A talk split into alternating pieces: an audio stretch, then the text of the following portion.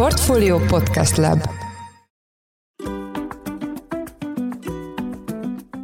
Mindenkit üdvözlünk, ez a Portfolio Business Podcast legújabb adása, ami az Alteo támogatásával jelenik meg. Én Gergely András vagyok, a Portfolio szerkesztője. A mai műsorban az elektromobilitásról, azon belül is a rohamosan terjedő elektromos autók töltés lehetőségeiről fogunk beszélgetni. Az elmúlt időszak piaci folyamatai ugyanis jelentős mértékben felforgatták a különböző beruházások megtérülését, és jócskán lecsökkenthették az elektromos autózás korábbi árelőnyét. A témával kapcsolatban itt van velünk Novotny Dénes, az Alteo elektromobilitással foglalkozó leányvállalata, az Altego ügyvezető igazgatója, akivel a hazai elektromos autózás helyzetéről, töltési lehetőségekről és a napelemes rendszerek jövőiről fogunk beszélni. Szia Dénes, üdvözöllek a műsorban. Szia András, köszönöm a meghívást, és üdvözlöm a hallgatókat én is. Szerintem kezdjük alapvetően a hazai elektromos autózás helyzetének áttekintésével. Az elmúlt két évben egy döbbenetes fejlődésen ment keresztül a hazai hát zöldrendszámos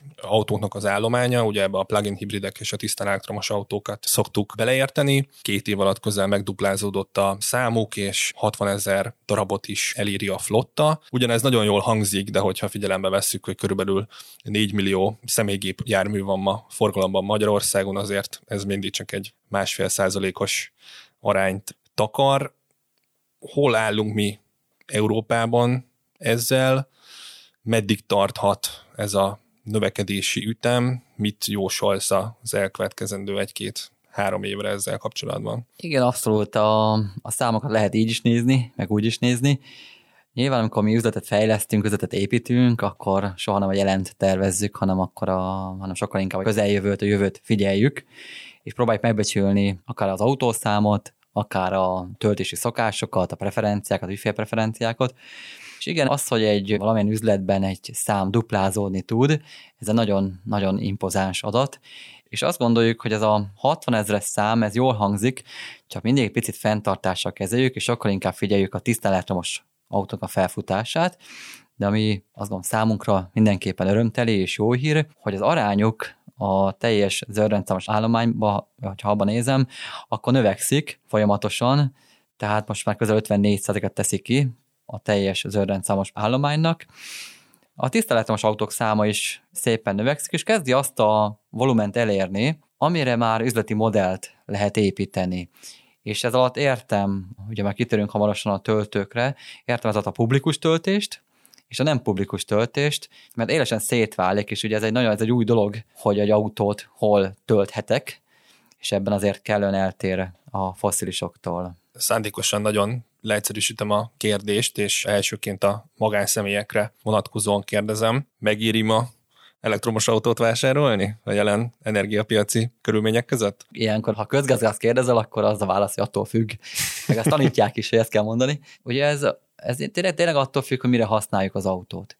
Amikor még nem az Alteóban dolgoztam, de már elektromobilitással foglalkoztam, most már lassan 7 éve ezzel a területtel foglalkozok, és volt egy ügyfélkutatás 5 év ezelőtt, hogy hát vajon miért vásároltak akkor elektromos autót. És nagyon érdekes volt, ez egy többségében nyilván budapesti ügyfeleket kérdeztünk, hiszen Budapesten volt akkor látható mennyiség elektromos autóból, és a többség azért vásárolta ezt, mert mondjuk az ötödik kerületben van egy butikja,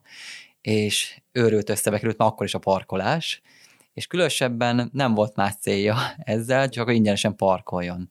Volt, aki második autónak használta, és, és, és örült neki, hogy csöndes, halk, de volt, meg volt, akinek már napelemes rendszere volt, és ugye a szaldó elszámolásba nagyban bele tudta venni az autótöltés is otthon. Tehát akkor, akkor ugye ilyen jellegű válaszok jöttek, és azt gondolom ez abból a szempontból változott, hogy a, akiknek megéri, a köre szélesedett tehát nagyobb lett a hatótáv, mint az én első autóm azzal egy ilyen 80-90 kilométert lehetett úgy nyugodtan megtenni egy töltéssel, most már azért középkategóriában is vannak olyan autók, amiben 300 kilométert meg lehet tenni, és nyilván volt itt ugye ártámogatás elektromos autókra, meg ne felejtsük el, hogy igen, sok autó van Magyarországon, nagyon sok használt autó van Magyarországon, tehát amikor a növekedést nézzük elektromos autóban, akkor azt is figyeljük, hogy bizony az első, második generációs elektromos autók már megértek cserére tőlünk nyugatabbra, és azokban is nagyon sok jön be az országba. És ugye használtan egy azért egészen más árszintről beszélünk, tehát azt gondolom szélesedik azok köre, akit nem megéri akár tisztán elektromos autót vásárolni, illetve látjuk a cégeket, hisz ez egy nagyon komoly, másik nagy szegmens, illetve nagy százalékot tesz ki az érgesített autók számába, főleg az új autók számába, a céges autók. Ott pedig nagyon látom azt, hogy ez nem csak egy ilyen szlogen, hogy zöldülünk, vagy környezetvédelem, hanem nagyon sok cég gondolkozik abba, konkrétan vállalásokat kitűzve, hogy 25-ig, 26-ig milyen ütemben, akár 100%-ban kizöldíti a teljes autóflottáját, és akkor az zöldítés alatt nyilván nem csak a rendszámot értem, hanem hogy tisztán elektromosokra kezdi cserélgetni az autókat. Úgyhogy ezek, ezek a hatások így összeadódnak, és azt gondolom, igen, vannak olyan szegmensek, meg olyan érdekek, akiknek már megéri most is elektromos autót venni, és én azt látom, nem csak a múltból kifolyólag, hanem mindenféle előrejelzést ugye figyelve,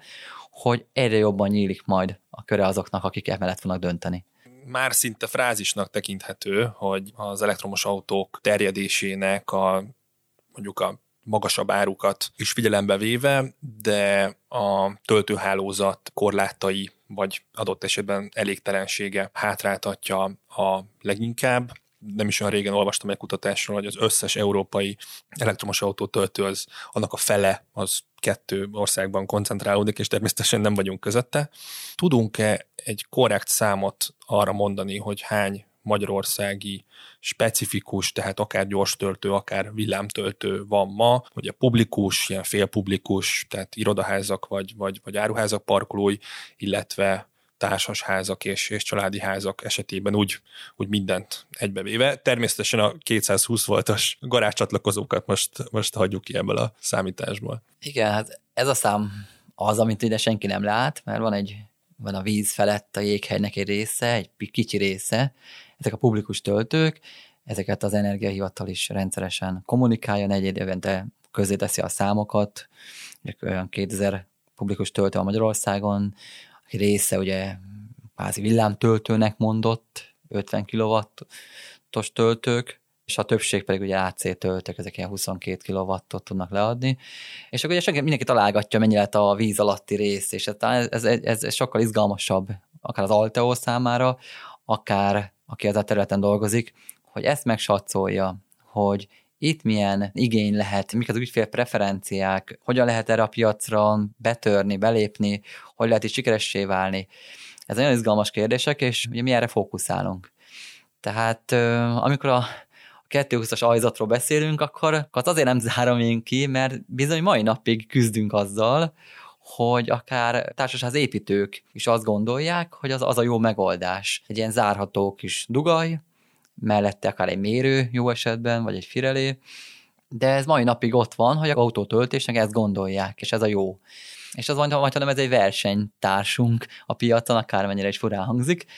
de ezzel is számolunk. És én azt mondanám, hogy körülbelül minden, hogyha beszélünk itt 60 ezer zöldrendszámos autóról, akkor azt tudom mondani, hogy szerintem, az én becslésem szerint körülbelül 15-20 ezer töltő lehet a nem publikus közegbe. Tehát ebbe beleértem a családi házakat, társasházakat, irodaházakat, telephelyeket. Tehát ezeket, ugye ezek, ezek itt nincs elmobilitás szolgáltatás, nem kell bejelenteni, a, nem kell adni riportot az energiahivatal felé, nap felé, és, és ezek majd nem láthatatlan ugye töltések és töltők. De mégis, amikor ugye mi együtt működünk az autóvalisszal, vagy együtt működünk ugye irodaházakkal, tehát akár autós, akár létesítmény oldalon, amikor beszélgettünk, és kicsit látunk az ő terveikbe, akkor azt látjuk, hogy például egy társasház eddig, még 2022 előtt ilyen kis dugaljakat tervezett, maximum. Most már ott tartunk, hogy azért megjelennek a töltők, mondjuk minden harmadik, minden negyedik helynél már tervezik, és akkor amikor a jövőre átadott házakban már ezzel lehet számolni. De 24-ben azt látjuk, hogy egyre több társasház dönt úgy, hogy minden parkolóhelyhez telepíteni fog töltőberendezést, és így értekesíti ezeket a helyeket. És ez azt gondolom nem csak egy ilyen beruházási kedv, vagy egy ilyen jó fejség a beruházó részéről, hanem, hanem azt látjuk, hogy ha bár az ügyfeleknek nincs még ilyen autójuk, de ők is úgy gondolkoznak, hogy lehet, hogy lesz ilyen autójuk, és, és az látszik a piacon, hogy majd, hanem hamarabb elmennek ezek a parkolóhelyek, ahol van töltőberendezés, és az irodaházak pedig szintén, akiknek most ugye megint kulcskérdés, ugye a Covid után újra, hogy megtartsák a bérlőket, nekik szintén egy kulcskérdésé vált, hogy egy még teljesebb körűbb szolgáltatást biztosítsanak a bérlőik részére, és ebből nyilván sok minden tartozik, de például az autótöltés is, is ide sorolandó. Még egy kérdés erejéig visszatérve a, a számokhoz, most említettél egy ilyen 20 ezeres számot ugye a töltőbrendezések kapcsán, 60 ezer autó, 20 ezer töltő, tehát minden töltőre három autó jut. Ezek szerint ma Magyarországon vásárolnak úgyis elektromos autót, hogy annak nincsen feltétlenül egy stabil töltési lehetősége, hanem azokkal másokkal osztozni kell. Természetesen mondjuk egy benzines autónál is egyébként van ilyen. Egyrészt szabad-e így elektromos autót venni, másrészt milyen szám lenne itt kívánatos? Igen, a, ugye ebben a 20 ezerben nem, nem sorolom be a dugaljakat, tehát hogy amikor ilyen picik a, akár plug-in hibridek akkumulátorát, ha nézem, hogy egy sima dugajról is három és fél négy alatt feltölthető teljesen, és megtehető vele 50 km.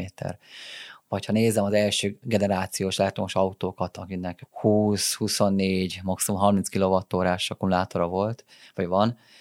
azokat azért föl lehet tölteni dugajról is. Tehát, hogyha megfelelő védelem ott van. Nyilván a házakban nem az volt annó a cél, hogy ott autók lesznek töltve, és ezt azért nagyon óvatosan kell ezt kezelni, és mindig elmondjuk, hogy azért ezt az, hogy egy dugaj, a sose tudjuk, mi van mögötte. Milyen vékony a kábel, részkábel, alukábel összesodorva, mi van még ott a kábel útjában, mi megy, mi megy keresztül a kábel. Ezek nem így lettek tervezve, és azért folyamatosan, amikor 4, 5, 6, akár 8-10 órán keresztül nagy teljesítményt, a dugahhoz képest nagy teljesítményt kell leadni,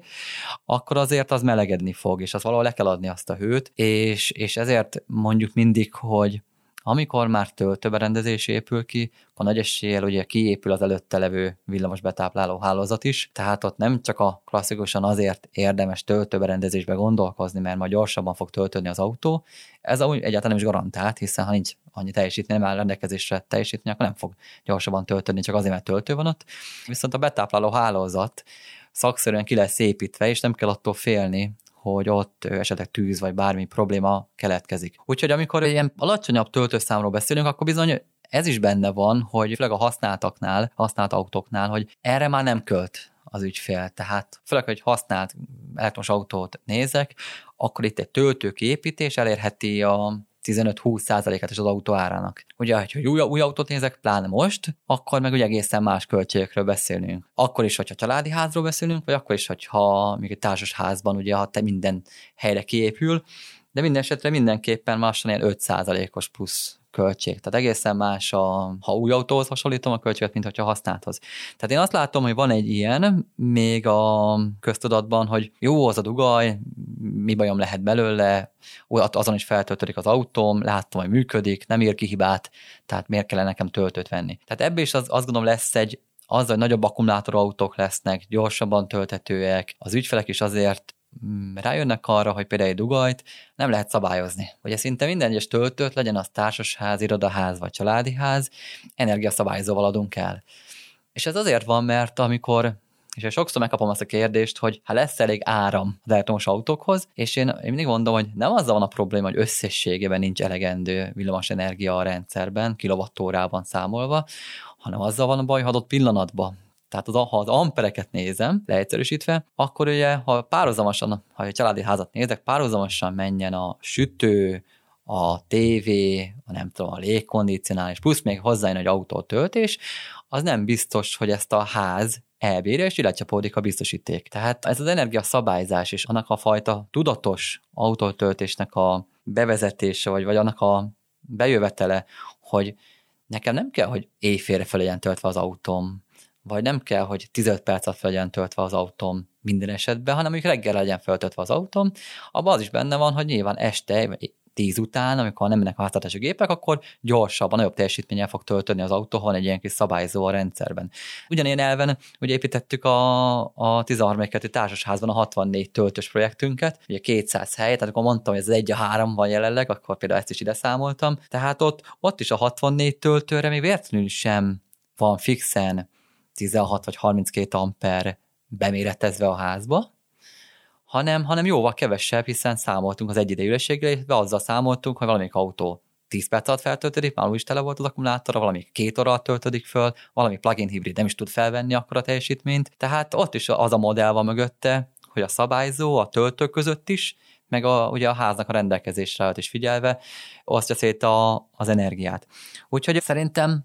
amiben a jövőben nagy változás lesz, az az, hogy töltőkből valószínűleg több lesz, de ezek kvázi az okos rendszerekből, tehát nem csak a töltő fog megjelenni, hanem ez az energia szabályzó is, és aztán majd ennek lesz a nagyon izgalmas további vetülete, hogy ez hogyan találkozik egy napelemes rendszerre, meg egy energiatárolóval, ezek hogy tudnak egymásra épülni, összekapcsolódni, de most jelenleg én azt látom, hogy a töltő plusz a kis szabályzóval nagyon-nagyon optimális töltést lehet nem publikus helyszínen elérni, és azt láttam, hogy amelyik ügyfélünk ezt megérti, vagy az ügyfelek ezt már egyre jobban keresik,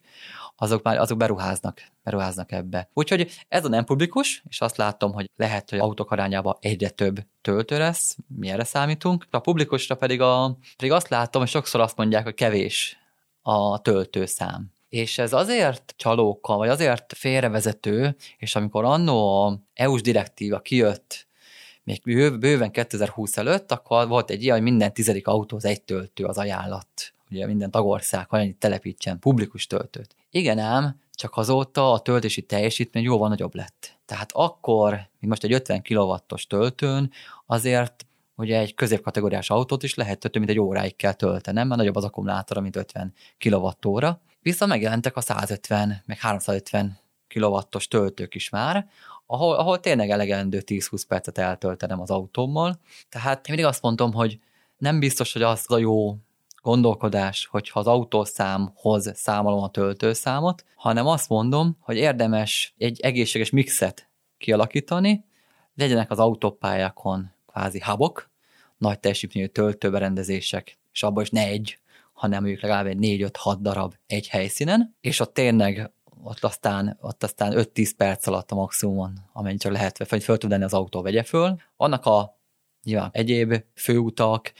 oda is, oda is azt gondolom, nagy teljesítményű töltőket, de lehet, hogy nem kell hat, lehet, hogy elég csak kettő egy helyen, vagy 50-100 kilométerenként. És akkor ugye jön a belváros, és ahol azért darabszámról lehet beszélni, és ahol van keresni valója ugyan a lassabb töltésnek is, hát igen, nem mindenki tudja megtenni azt, hogy a munkahelyén vagy otthon tölteni tudjon. Itt az AC töltőnek komoly szerepe lehet, és ebből a szempontból a korábbi OTÉK rendelet, ami előírta ugye a mindennapi fogyasztási cikket árusító helyeknek, hogy töltőt kell telepíteniük. Ez egy nagy segítség most is szerintem a lakosságnak, főleg a lakosságnak,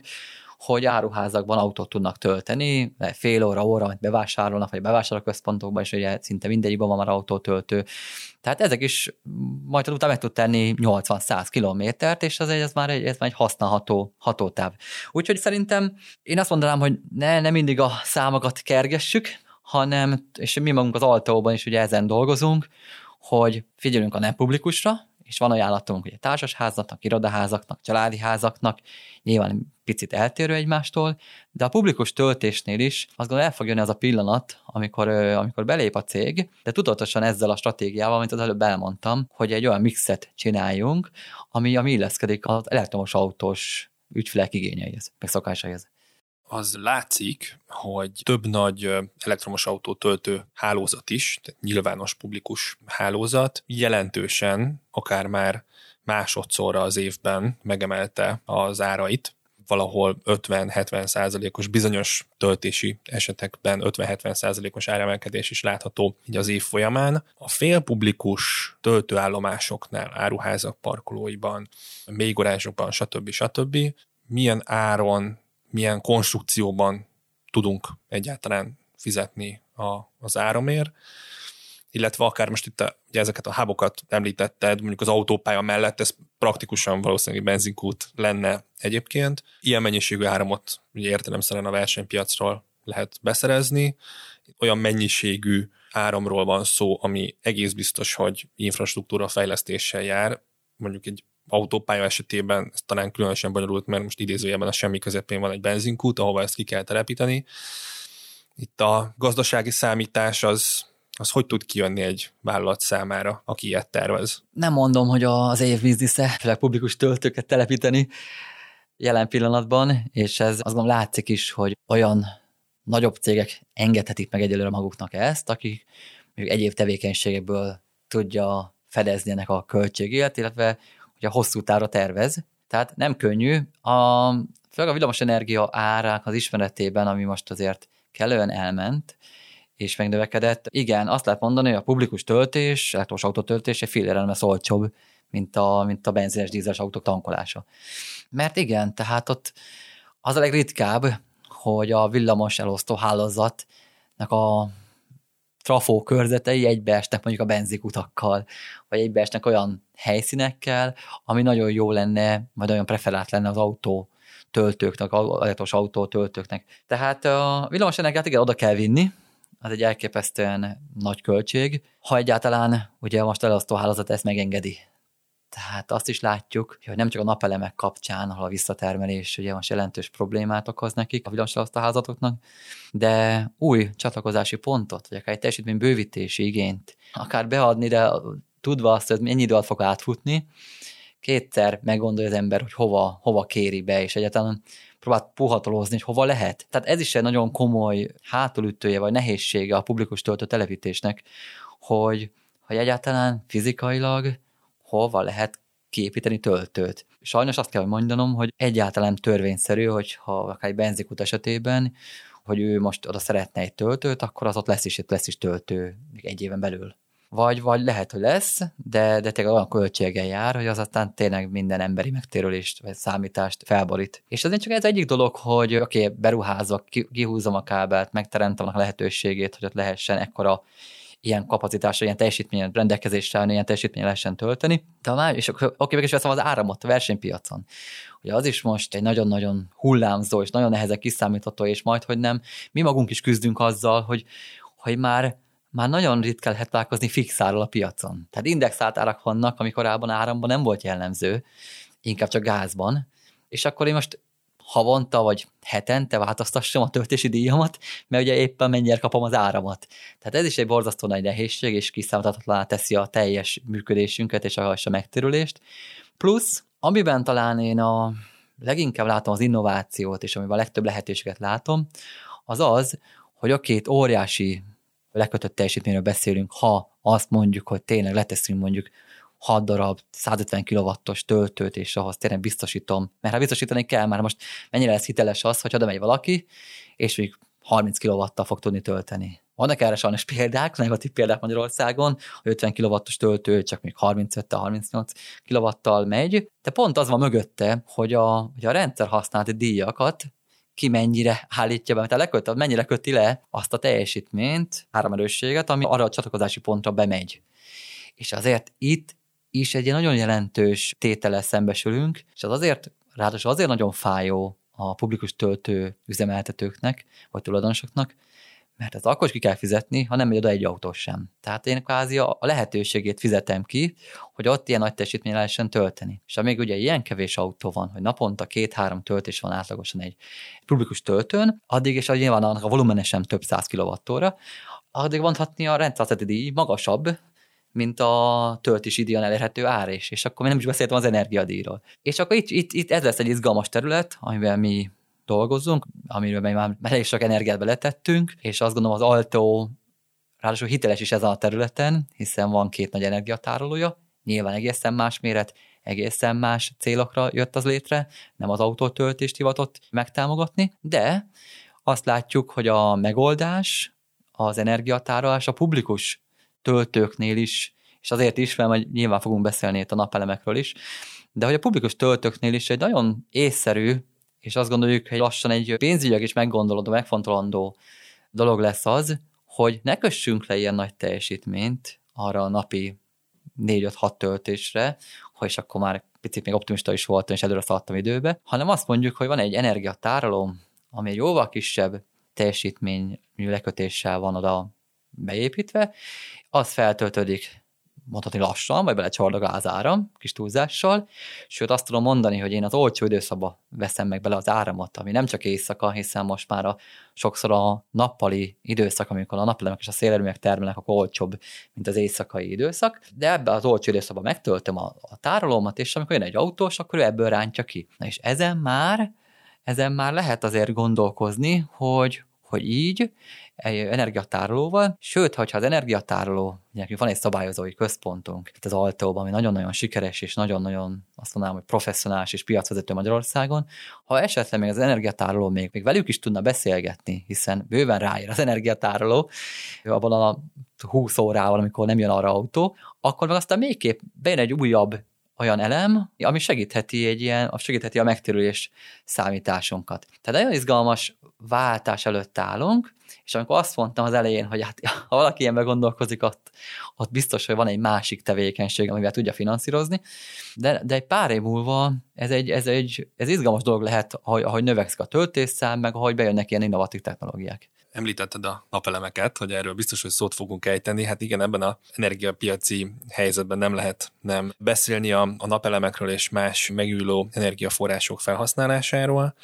de hát pont uh, október 27-én vesszük fel ezt az adást, és nem olyan régen jelentek meg az új háztartási kiserőművekre vonatkozó szabályok, miszerint az a fajta elszámolás, ami eddig az otthon napelemes rendszereket működtető háztartásokra érvényesek voltak, tehát az úgynevezett szaldó elszámolás, ez most határozatlan időre felfüggesztésre kerül. Ez valójában semmi mást nem jelent, mint megtermelem otthon az áramot, azt betáplálom a hálózatba, van egy olyan órám, ami hát idézőjelben két irányba tud pörögni, és az év végén pedig egy elszámolás során az elektromos művek, vagy hát az egyetemes szolgáltató megnézi, hogy én többet fogyasztottam, vagy többet tápláltam be, és ez alapján egy, egy úgynevezett szaldó elszámolással elszámol az ügyféllel. Na most ez megszűnik, és gyakorlatilag arra ösztökélve a fogyasztókat, hogy a helyben megtermelt áramot azt helyben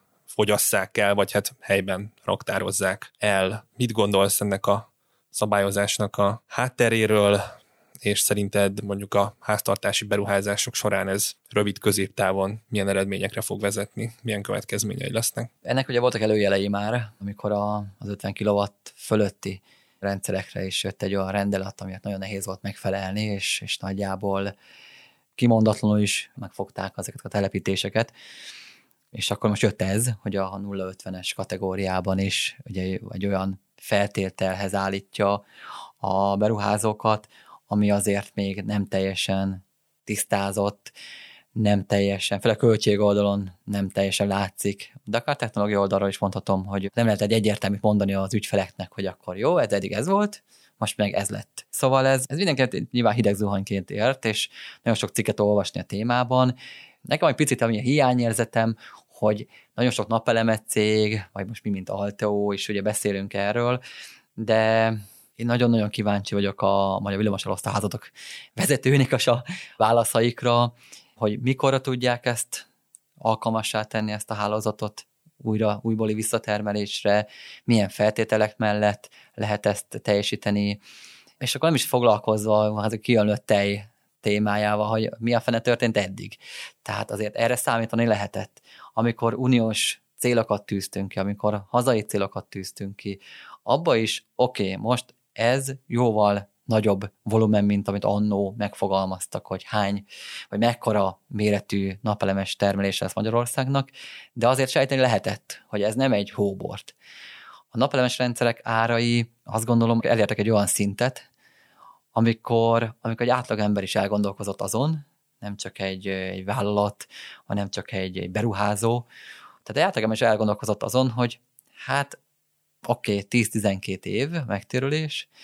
nekem ez már úgy, nekem ez már úgy tetszik. És igaz, hogy szaldó elszámolás volt, és tudtam mindenki, hogy 24-től ez, ezt, majd, ezzel ezt meg el kell törölni, vagy ezen változtatni kell valamit. És az, hogy ugye a rezsicsökkentés egy picit átalakult, itt nyilván a, a nagyobb fogyasztóknak a napelemes képítés megtérülése is lecsökkent akár 6 évre, vagy 6-7 évre, és akkor még nagyobb réteg kezdte el azt gondolni, hogy neki ezt, ezt erre szüksége van. Tehát én ezt, én ezt úgy gondolom, ha sok-sok negatívum mellett a jó dolgokat nézem, akkor megvolt az az áttörés, ami például elektromos autóknál még nem, de megvolt az a, az a homlokra csapás, hogyha nekem még nincs. Tehát eljött egy ilyen pillanat. Az más kérdés, hogy erre nem volt felkészülve a villamos hálózatunk, és miért nem, de eljött ez a pillanat. Én azt gondolom, hogy itt nem csak abban kell gondolkozni, hogy most akkor mit kell csinálni, hogy vissza lehessen termelni. Itt, itt amikor elmondtam azt, hogy egy energiatárolóba mondjuk éjszaka, vagy, és akkor mondtam is, hogy akár nappal még olcsóbban föl lehet tölteni, és most nyilván nem egy téli napról beszélünk, hogy akár, akár a napfényes napon sokkal olcsóbban lehet villamos energiát venni, és ezt be lehet tárolni, akkor az, hogy összességében is igaz a piacra. Tehát én nagyon, személy szerint nagyon hiányolom a például az időzónás tarifákat, vagy akár a dinamikus tarifákat. És ez már majd tudom a napelemtől független, az, az, hogy nekem van egy napelemem. Tehát nekem hogy van egy családi házam, aminek a teteje nem alkalmas, vagy ez egy kis társasház, és nem tudunk megegyezni a többi lakóval, akkor is az egy nagyon izgalmas sztori lenne, hogy, és ez ugye nyugatabbra már van, hogy napközben nagyon olcsó a villamos és tele van vele ugye a, a, a villamos hálózat is, bőven a termeléssel van, tehát a túltermelésben van mondhatni a hálózat, és akkor arra ösztönözni a lakosságot is akár, hogy, hogy akkor fogyasz. És ez nyilván nem fog hazarohanni, elindítani a mosógépet, de amikor ugye például energiatárolást említettem, és nekem van egy kis energiatárolóm, az ennyire izgalmasabb, hogyha én tudom, hogy abban az időszakban nulla forint, most mondta, hogy extra példát, de lehet, hogy csak 5 forint a villamos energia ára, akkor én bizony beállítom azt az én kis okos mobiltelefonos alkalmazásomba, hogy, hogy igenis, amit csak lehet, azt vegyem föl a kis energiatárolom otthon. És amikor este hatkor, amikor pedig tudom, hogy mondjuk mondok egy extra példát, 150 forint egy kilovattóra áram, este 6 és 9 óra között. Mert, mert mind akkor a legnagyobb terhelés a hálózatnak, akkor pedig azt állítom be a mobiltelefonos alkalmazásomba, hogy ameddig csak lehet, az energiatálót ürítse ki, vagy figyelmeztessen engem, hogy elérte a 20%-at, és már ne indítsam el a mosógépet, lehet, hogy akkor azt ütemezve, lehet, hogy már csak holnap, vagy később, vagy, vagy akkor át, kicsit átgondolom, és ez a tudatos, és ez a tudatos energia használat az, amiben beletartozik, oké, hogy én megtermelem az áramot, eltárolom az áramot, de az is beletartozik ebbe, és, és szerintem annak még nagyon az elején vagyunk, hogy a fejekben ez egy picit átálljon, hogy mikor fogyasztok, és, és, és tudatosan átrendezem a fogyasztási szokásomat, átalakítom, és a fogyasztási eszközeimet mozgatom, amennyire csak tudom, és ebben azért hiszek nagyon, mert akinek például napeleme van, ahhoz is nagyon sokszor, vagy szinte mindig van még kis mobil alkalmazás, az is az inverternek lehet nézni a különböző paramétereket, mennyit termeltük, mennyit ment, hogy volt,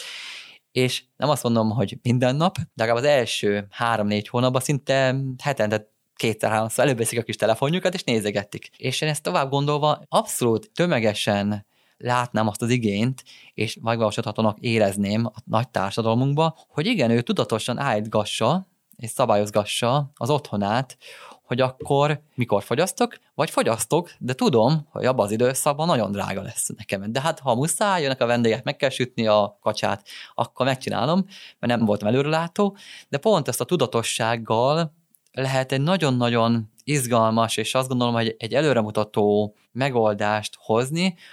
a napelemes termelés problémájára is, teljes összképbe, meg arra is, hogy valójában tényleg milyen energiaigénye van a lakosságnak. Mert ugye erről sokat beszéltünk, vagy erről sokat hallani, hogy, hogy kicsit visszavették a fogyasztásokat, mióta drágább lett az áram.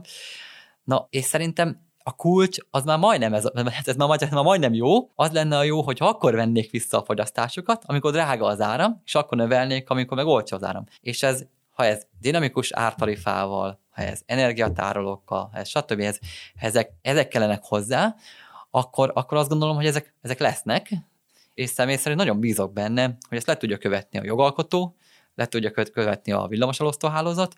és így tud az egész a nap végén egy ilyen win-win-win szituációval átalakulni, mert oké, okay, viszonylag elmaradtak a fejlesztések, de az nem jó, mint ami a szaldóban valójában történt, hogy az elosztóházatot használtuk tárolónak. Tehát ebből ő nem volt, ő nem tudott win pozíciót fölvenni. De az egész sztori akkor lesz a nap végén jó és működőképes, ha a fogyasztó, a hálózat, meg hát azok a cégek nyilván, akik részt vesznek a kettő között, azok mind-mind azt tudják mondani, hogy oké, okay, nekem megérte ebbe az egész körforgásban részt venni. Nem olyan régen a támogatások kapcsán egy hivatalos számítást is lehetett látni, hogy egy átlagos kapacitású otthoni napelemes rendszerhez kapcsolódó, hát akkumulátoros energiatároló kapacitásnak a kiépítése az bőven 3 4 millió forintba is kerülhet, tehát ez nyilván ennek is az ára változik, de hát az látszik, hogy, hogy messze több milliós nagyságrend. Ez a fajta beruházás mennyivel tudja egyrészt kitolni a megtérülésnek az idejét, másrészt mennyire vetheti vissza a napelemmel áramtermelő háztartások beruházási kedvét, mennyire csappanhat meg az a lelkesedés, ami most általánosan tapasztalható. Biztos, hogy visszaveti, hát látjuk is, hogy visszaveti, és az egy dolog az ár, tehát hogy a duplázik a megtérülés, tehát újra visszamegyünk, ugye, ahol voltunk, de azt mondanám, hogy ha ez egy, ez egy egyértelmű, mindenki számára értelmezhető érték alá lenne már a piacon, hogy neked ekkora napelemes rendszeret kell, neked ekkora energiatárolót kell, az egyik kerül ennyibe, a másik kerül annyiba, és még ez meg ez meg ez kell hozzá, az már egy fokkal jobb helyzet lenne.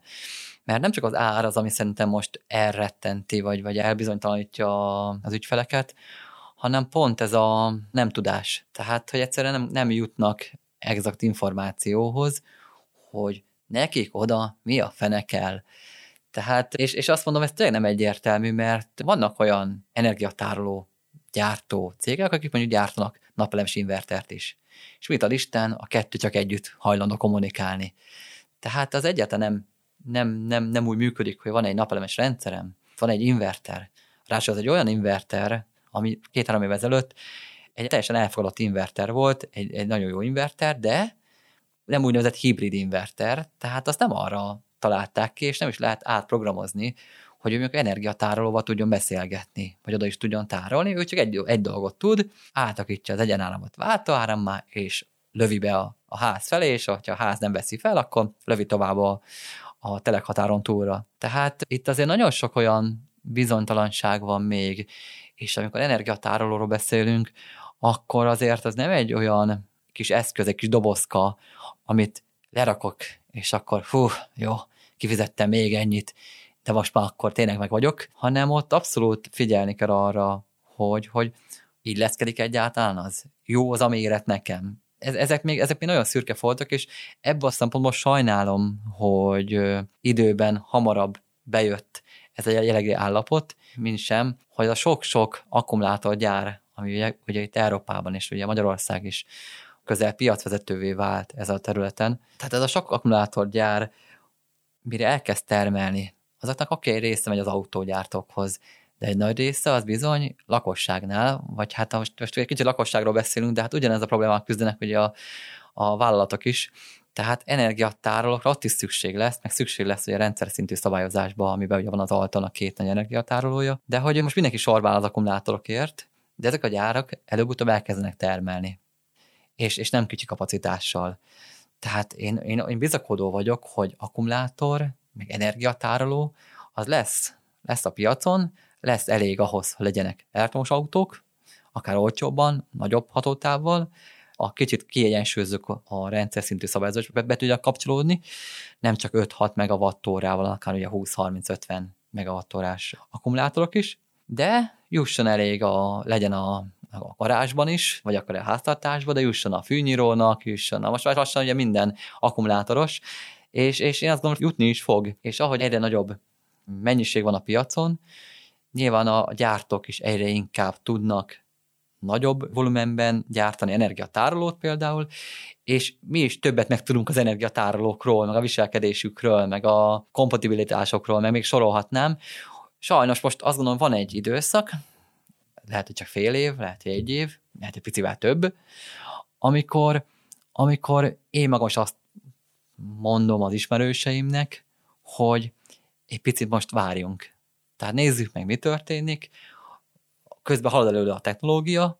de lássuk meg, hogy, és, és, és ne kapkodjunk. Tehát most, most nem szabad így, így pánikszerűen valamibe belevágni, mert lehet, hogy ez egy év múlva kétszer annyiba kerül majd kicserélni, meg, meg az újakat megvenni, és mi is arra készülünk itt az Altegóban, hogy, hogy kijöjjünk ilyen megoldásokkal, és tényleg az ügyfeleknek azt tudjuk mondani, ez neked azért jó, mert. És azért költséghatékony, mert.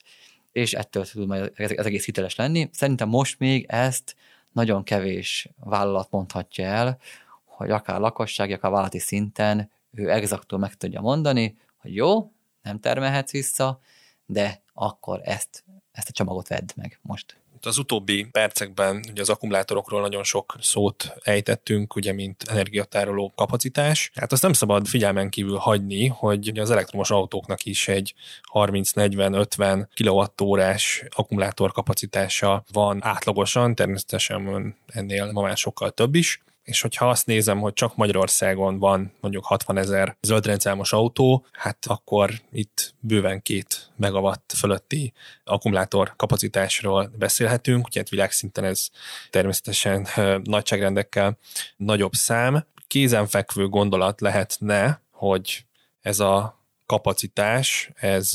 akár áram vagy hát elektromos energia tárolására is, ne csak a fogyasztására legyen alkalmas, és úgy tudom, hogy néhány nagyobb autógyártó kísérletezik is egy Vehicle to Grid elnevezésű technológiával, amely pont azt szolgálná, hogy az elektromos autó akkumulátora az hát akár a villamos hálózatban, de lehet ez egy, egy háztartás, de lehet akár egy konkrét háztartási eszköz is vissza tudjon áramot szolgáltatni, tehát egy kétirányú energia tranzakció tudjon megvalósulni. Hol tart ez a technológia, van ennek realitása, és hogyha van, akkor milyen változásokat tud hozni a, az elektromos energia tárolásában. Igen, ez a leegyszerűsítve kétirányú töltés, ez egy nagyon izgalmas technológia, és ugye 2020-21 elején, inkább 2020-ban nagyon sok fejlesztés, nagyon sok üzleti terv, előrejelzés készült ezen a téren, hogy oké, okay, hogyha már ennyire akkumulátor szűkében vagyunk, mint nagyjából most is, akkor hát ott vannak a guruló akkumulátoraink, és ez milyen, milyen klassz szó venné ki magát, hogy akkor azokat így feltöltöm, és majd azokból visszanyerem az energiát, ami egy, egy lakossági igényt fedezni tud egy, egy, egy éjszaka, vagy egy este, esti órákban, éjszaka folyamán. És igen, ezt is figyelem én személy szerint is, illetve nyilván nem szabad kizárni, mint üzleti lehetőség, de ilyenkor jön a de. Amit én látok, hogy, hogy valamiért ez a technológia talán nehezebben tud így kettőről a háromra lépni, mert mondjuk egyről kettőre már lép sikerült neki, de kettőről a háromra talán nehezebben tud, az az, hogy ha megnézzük az elektromos autó használatot, akkor az autó nem úgy működik, hogy reggel ott hagyom az automat otthon, mert úgy ott a napelemem, hú, de jó lesz, hogy megtölti az autóm akkumulátorát, és milyen jó lesz, hogy este meg abból visszanyerem. Hanem az autó sajnos eljön velem, és mondjuk megáll valahol, jó esetben mondjuk egy irodaházban, ahol van töltő, de akkor, amire a kollégám szokott így viccesen mondani, hogy ez a céges WC papír elvitele. Ez hasonlít a sztori, hogy akkor én most feltöltöm a céges áramot, és azzal világítok otthon, meg abból főzök otthon, ezért ez már elég sok pénzügyi, jogi és mindenféle kérdés is fölvet, és szerintem maga a sztori az valahol itt, itt akadt el, hogy az autó használat, meg az egész, hogy én mikor veszem fel az áramot, és mikor használom el, az, az valahogy nem találkozik egymással, illetve amit fölveszek áramot,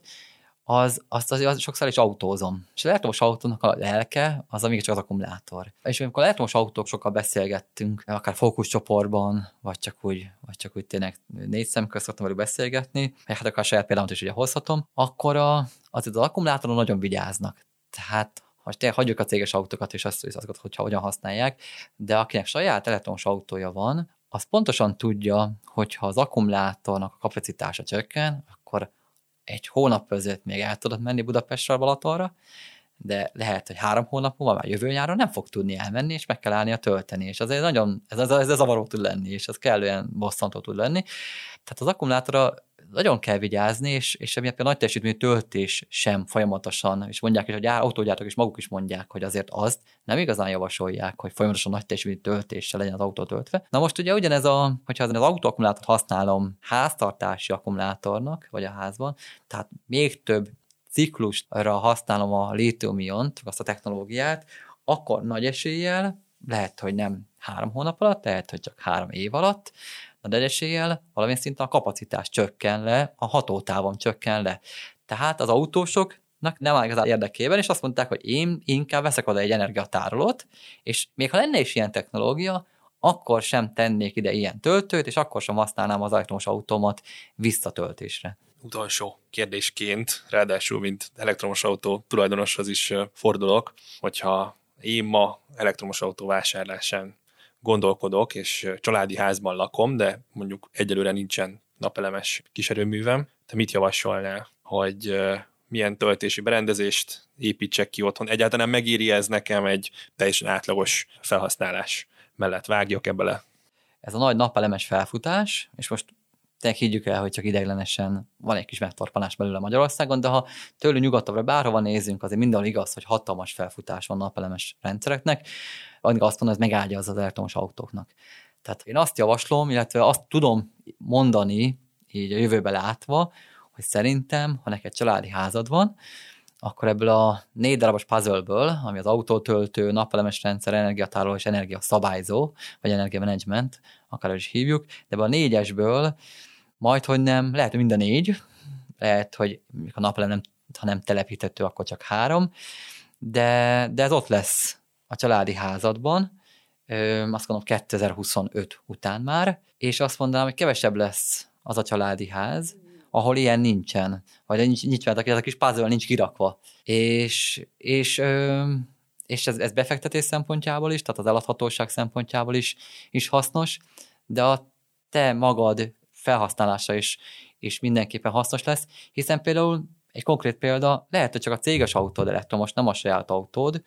de mi itt az irodaházba, ugye mellettetek, pont azzal küzdünk már, hogy több elektromos autó használó van, mint amit töltőt tudtunk tenni,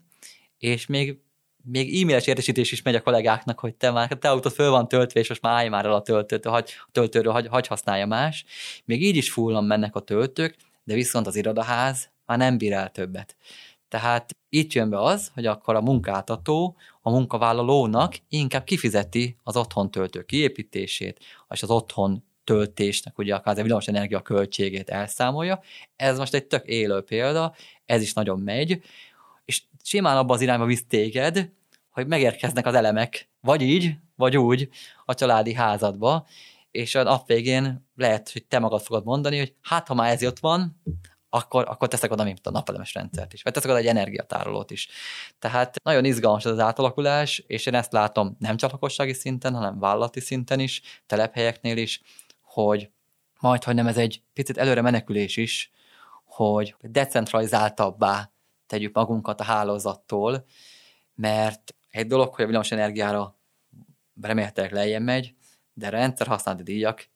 én személy szerint nem gondolom, hogy valahogy is olcsóbbak lesznek, mint most, sőt azt gondolom, hogy drágábbak lesznek, és igenis, minél többet meg tudok magunknak termelni, el tudok tárolni és fel tudok használni, annál gazdaságosabban fog tudni működni magánszemélyként is, meg cégként is. Lehet, hogy néhány év múlva a villanykafetéria lesz az új szép kártya. Dénes, köszönöm szépen, hogy itt voltál. Ez volt a Portfolio Business Podcast legújabb adása, amely most az Alteo támogatásával jött létre. Hogyha tetszett nektek az adás, akkor iratkozzatok fel a Portfolio Podcast csatornájára a nagyobb podcast platformokon, hogy mindig időben értesüljetek az új epizódokról. Köszönjük, hogy ma is velünk tartottatok. Sziasztok!